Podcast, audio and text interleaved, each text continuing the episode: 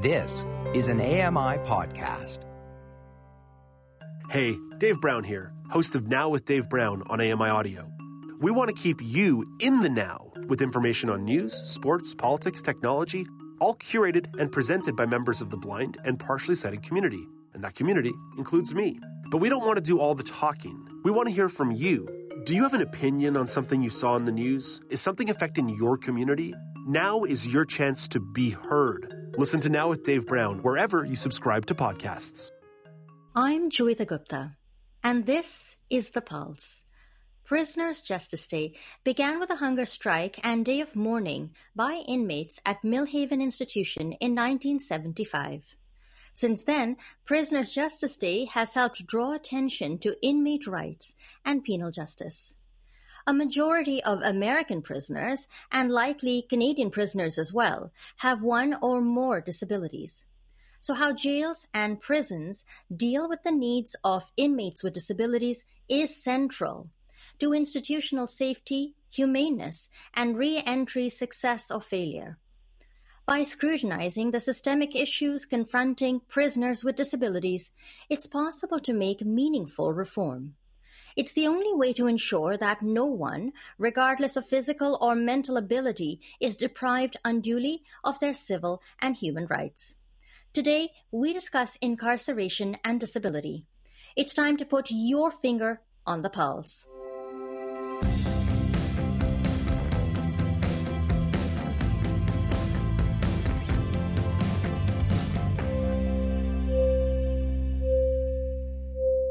Hello and welcome to the Pulse on AMI Audio.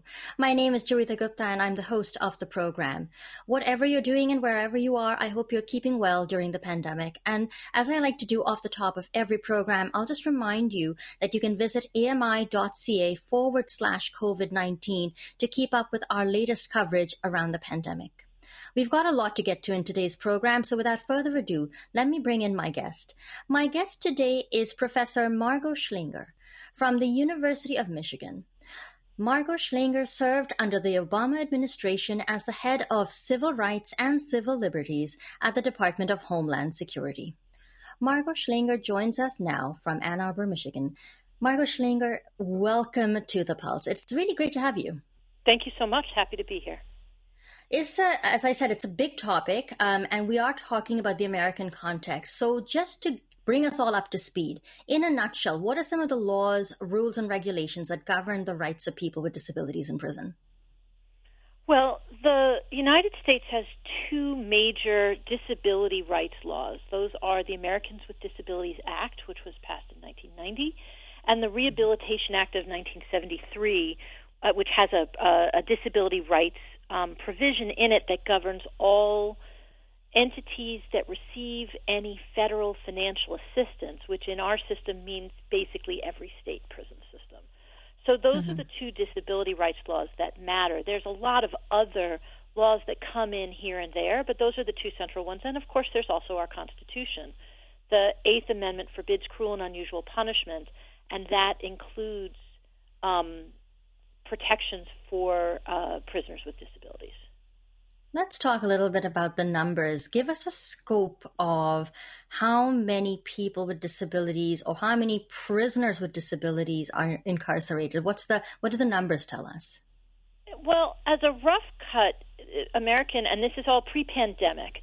Um, mm-hmm. uh, our jail numbers, in particular, are down substantially during the pandemic because the criminal courts are not um, running through trials that send people to jail, and and there aren't very good numbers on that. So I'm going to give you pre-pandemic numbers.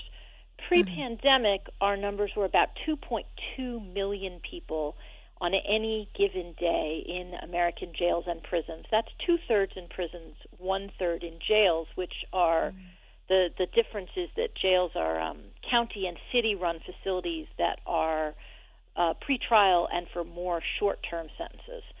So, mm-hmm. um, in jails and prisons, um, it's somewhere in the neighborhood of half of people have um, either mental illness or some kind of physical disability or both. The rate is somewhat higher in jails. Mm. I'm going to go out on a bit of a limb here, but my perception is that with the move towards deinstitutional, you know, the fact that we had all these group homes and developmental homes that were closed, we've had this move movement away from institutionalizing people with disabilities. Uh, but we haven't really put in place a lot of community supports. Has that contributed to the swelling of people with disabilities in prisons and jails? Well, I mean, maybe, maybe not. Mm. I'm um, it's a complicated question. So um, there hasn't been a significant decrease in group homes. Just just to quarrel with the premise a little bit, um, mm. there has been a decrease in big, large institutions, but group homes are a fairly modern phenomenon, and that hasn't gone mm. down. But if you think about the behemoth institutions, you know that house a thousand people, fifteen hundred people, there's no question there's been a big decrease in those. Um, mm. Lots of those um, institutions held people with intellectual disabilities. We haven't seen an enormous increase in intellectual disabilities in jails and prisons, but lots of those institutions held people with mental illness. There has been an increase in the prevalence of mental illness in jails and prisons. Some people talk about that as a, a phenomenon of trans institutionalization. I think the evidence of that is um, sketchy. Uh, mm. And what we've really seen is a run up in um, from the 70s to about 2000, a run up in the scope of incarceration that affected both people with disabilities and without. And um, I myself don't think that the, the, the decline in big institutions has contributed very much to that.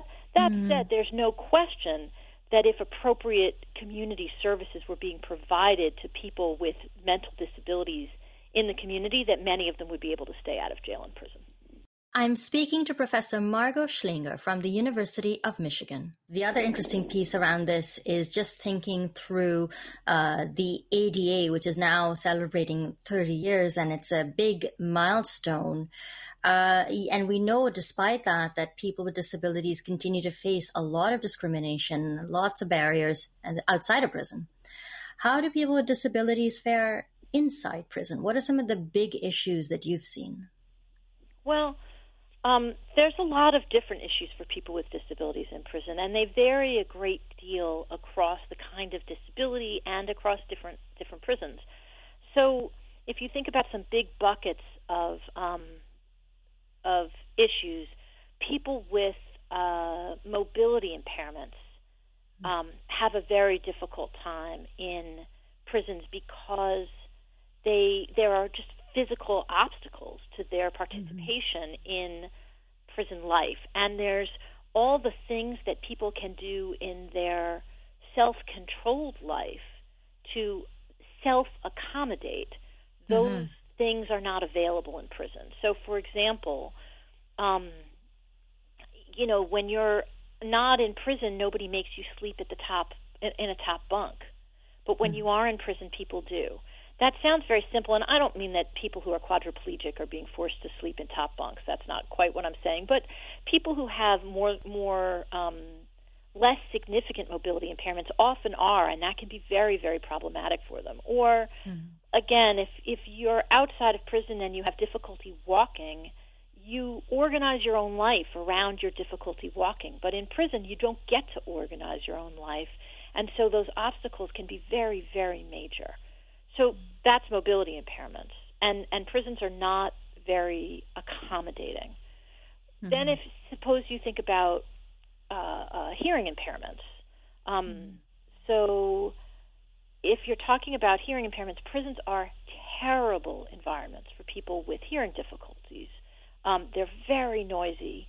They're very the ambient noise level is very high, and so for people with hearing impairments, even those who aren't all the way to you know deaf and who use sign language to communicate, um, they're just extraordinarily alienating, difficult environments. And again, mm-hmm. the things that you do in in a self-controlled life to accommodate yourself are not available to you in prison. You just mm-hmm. don't have that degree of control.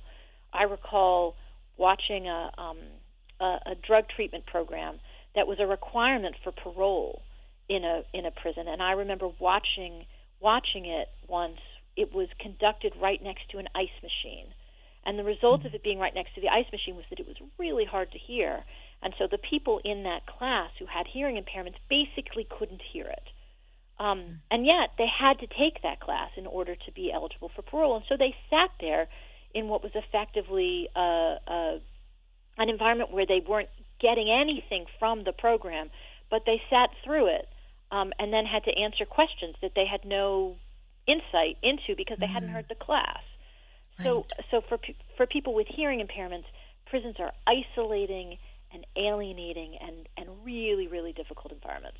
And then mm the really big one for people with um, mental illness, and that's an enormous proportion of the people in prison.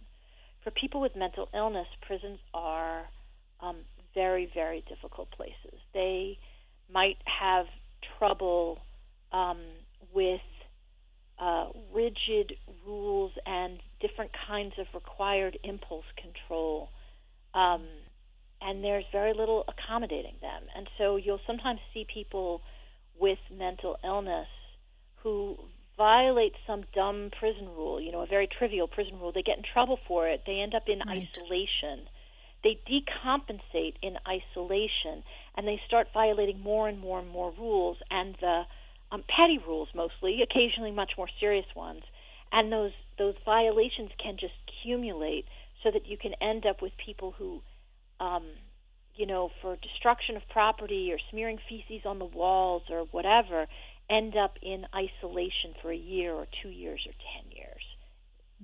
That's really shocking. You know, one of the things that I know from my experience being a person with a disability and having to ask for accommodations all my life is this principle of individualizing the accommodation. So, you know, what works for me wouldn't necessarily work for you. Uh, are prisons able to handle that degree of of minutia? Are they able to work with individual prisoners, or does all disability accommodations uh, just sort of get lumped in together? Yeah, I think that's a great question. I think that um, both the nature of disability and the jurisprudence of disability laws requires the kind of individualization that you're talking about. Prisons are um, anti-individualizing spaces. They don't. Um, the people who run prisons don't like to individualize, and they don't like it for a set of good and not so good reasons. You know, they're running a mass institution, and individualization is um, complicated, and it runs the risk of um, defeating horizontal equity, you know, equity between people, and mm-hmm. those those are um, those are real things. On the other hand, individualization is required for fair treatment of people with disabilities, and so um, I think that prisons could do this, and I think they should, and I think that some of them have, but it's a very very major challenge. My name is Joeita Gupta, and my guest today is University of Michigan professor Margo Schlanger.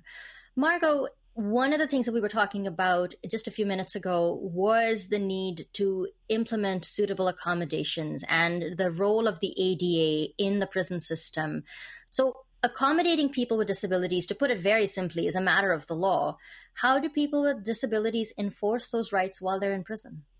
So, one of the requirements of the ADA is that institutions, um, uh, governmental institutions, have an ADA coordinator. And mm-hmm. prisons have not always been great about implementing that, but that's getting to be more common. The ADA coordinator then becomes a person who can be expert in both what the law requires, but also in the ways that accommodation is possible. So I'll stick with um, with hearing, for example. Um, mm-hmm. It takes some expertise to know that if a person is having difficulty hearing in a prison mandated class, that they could um, that what what kinds of assistive listening devices are available and affordable for the prison. And mm-hmm. there's no point in having everybody do that from scratch every time. And so an ADA coordinator can grow to develop the expertise in okay, what do we do for amplification?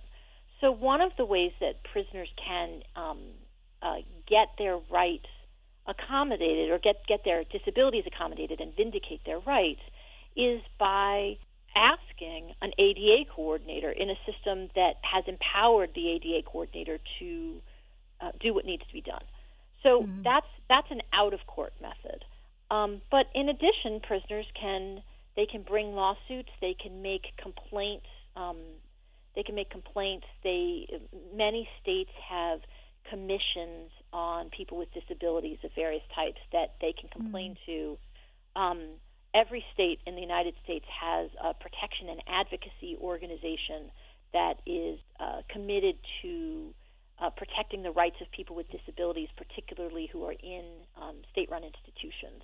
They can complain to those. All of this is things they can try.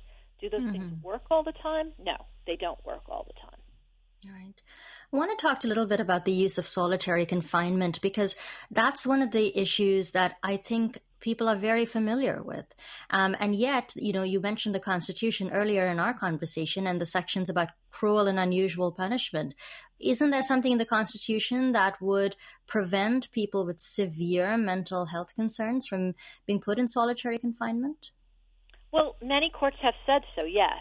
Um, so um, there's a, a famous case, Madrid versus Gomez, by one of our great judges, Thelton Henderson, which where Judge Henderson wrote in 1995 that putting a person with mental illness into solitary confinement was like putting an asthmatic into a room with insufficient oxygen. Where a person who didn't have asthma might be able to manage it for a while, a person with solitary confinement, it's it the, the the degree of harm is much more grievous, and therefore it's unconstitutional. So um, so and I think that's correct.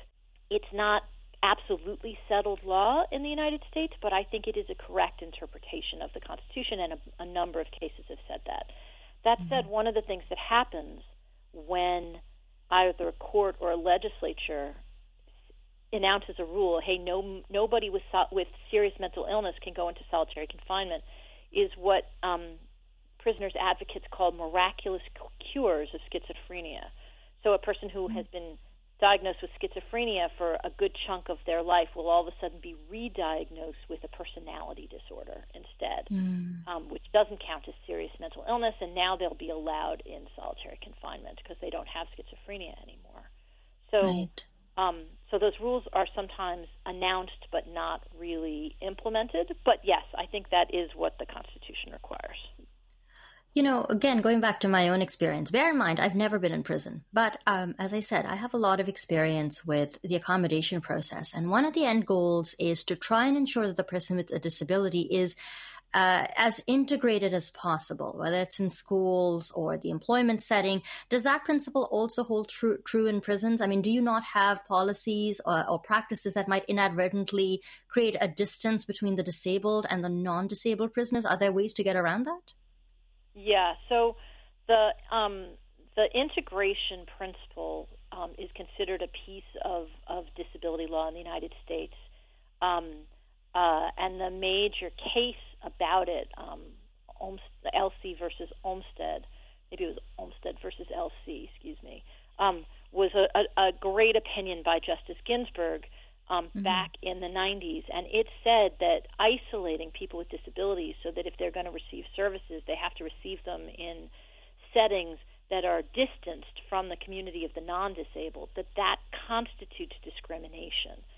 So, so mm-hmm. yes, that's absolutely a principle. And so, in prison, for example, if a prison system sets it up so that everybody with a mobility impairment um, has to be in high security housing because that's their only unit that is wheelchair accessible.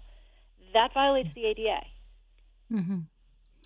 You know, the other thing I was thinking about, again, in terms of my own experience uh, with asking for accommodations, is the fact that I'm often consulted about what those accommodations are. And I'm wondering to what extent a prisoner with a disability uh, is consulted about the accommodations that are put in place. Because you noted earlier that prisons are not meant to provide individualized sol- solutions. And yet, this is all about tailoring an accommodation to an individual's needs. Right. So, uh, in U.S. law, the um, the requirement of an interactive process between the person who needs the accommodation and the institution from which they need it, that explicit legal requirement doesn't apply to Title II, which is the piece of the ADA that governs not just prisons but lots of other governmental institutions. So there's no formal requirement of an interactive process. That said, there is a requirement that when somebody needs an accommodation, that primary consideration be given to the, the accommodation they request, as opposed to some other way of handling their issue.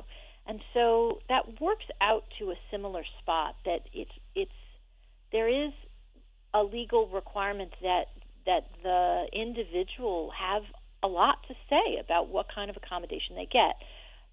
But mm-hmm. prisons aren't so great at doing that. That um, that prisoners are gaming the system, that they are not being frank about what it is they need, and are trying to do things for illicit reasons. And so, um, and you know that's sometimes true. Um, as it is in other in non-prison settings too, and so they tend to not care so much what the prisoners say their needs are. Mm-hmm. So this is one of the obstacles to um, to exercise of rights of disability rights in prison. Right. One of the things that you've written about is the need to develop policies and approaches for um, intake, assessment, and also just discharge of prisoners with disabilities, because I would, would imagine that any of those transitions would be particularly difficult for a prisoner with any kind of a disability. What are you recommending? Think, yeah, so I think that it's very important that, that jails and prisons do something affirmative to find out who has disabilities and to explain to them what is um, on offer. Because otherwise, um, you end up with a lot of needless suffering. So, a prisoner who, I'll just again stick with can't hear, a prisoner who can't hear something doesn't know that if he says, hey, you know what, I can't hear that, that there's an ADA coordinator, um, a set of amplification options, and so on. He's got no way to know that. This is a, an institution that he comes to where um, where uh, uh, making making a fuss is really discouraged. And mm-hmm. so, and it's not like he has access to the internet to go say, hmm, I'm having a problem. I wonder what I could do about it. He doesn't have access to the internet. So mm-hmm. I think it's really important that jails and prisons uh, affirmatively identify people with disabilities and then affirmatively explain to them what um, the available processes are and what some of the available accommodations are, and then engage in a um, an interactive uh, back and forth where they figure out how to get the prisoner what he needs in order to enjoy equal access to the program, services, and activities of that prison, which is what the law requires. I guess this is a um, you know it's it's simplifying a, a broader discussion, but in the interest of time, I, I must ask you when you think about prisoners with disabilities in particular uh, you mentioned a lack of access to the internet. How do prisoners with disabilities access um, legal education and legal information? It's a very basic question, but if you don't know what your rights are, how do you go about enforcing them? Right. I think this applies not only to prisoners with disabilities, but to all prisoners. The question is, how is it, whatever, whatever the the applicable rights are, how do prisoners know what their rights are?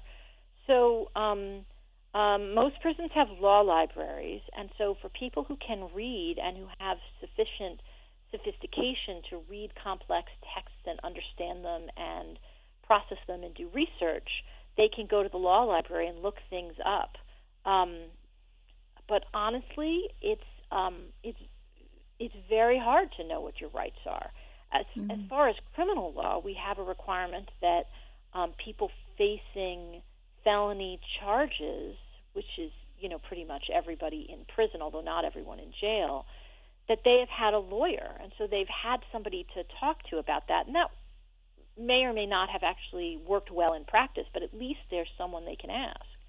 Mm-hmm. For civil rights, we don't have any such systems, and so there's no question that there are lots of people in prison who don't know what their rights are. And the big, I guess the question that comes from that is how do we keep it from being that people with disabilities end up warehoused in prisons? I mean, that we must, I think, end this conversation by talking a little bit about practices and policies that need to be put in place to divert people away from the carceral system. What are your thoughts on that? Well, I'm, I'm of course a big believer in, um, in decreasing incarceration, both for people with disabilities and for people not with disabilities. I think we overuse our prisons in a really grievous way. Um, and so I think that's really important. I think for people whose crimes are at their base uh, related to mental illness, there is a, a movement to have mental health courts that can try to do some diversion. My own view is that mental health courts are not really the way to go, but rather non carceral responses to the conflicts that that send people to prison. So that rather than sending a cop to um, a person who's having a psychotic episode, what the person who should go in and manage that crisis is somebody trained in social work. That carceral responses are the wrong responses, not to every incident, but to many, many, many of the incidents that involve mental illness. Margo Schlanger, it has been such a pleasure to speak to you today. Thank you so much. Thank you so much for having me. I appreciate it. That was University of Michigan professor Margo Schlanger. If you missed any of our conversation, you can find the podcast on your favorite podcast platforms. We are almost out of time. This is a complicated discussion that warrants further thought and contemplation, but suffice it to say, we need to really think about those non carceral solutions and think about the implications of overusing our prison system, please head on over to ami.ca forward slash on the pulse. I will probably sit with this interview for a while and have a couple of other reflections for you on the blog. I'd like to thank Margo Schlanger for being on the program today. The technical producer for the pulse is Nasreen Abdul Majid. Andy Frank is the manager for AMI Audio, and Paula Janine is our technical supervisor. Most of all, thank you very much for listening. We would love to get your feedback. You can write us on Twitter at AMI Audio and use the hashtag Pulse AMI. Thanks a lot for listening and have a wonderful rest of your day.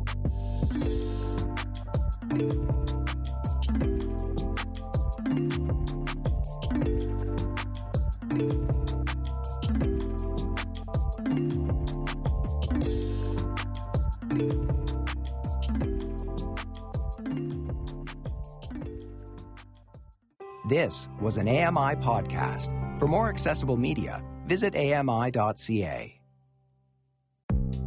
The Walrus is Canada's conversation, and you're invited to take part. Download AMI's Voices of the Walrus, where professional narrators read selected articles from the magazine. Available wherever you download your AMI podcasts.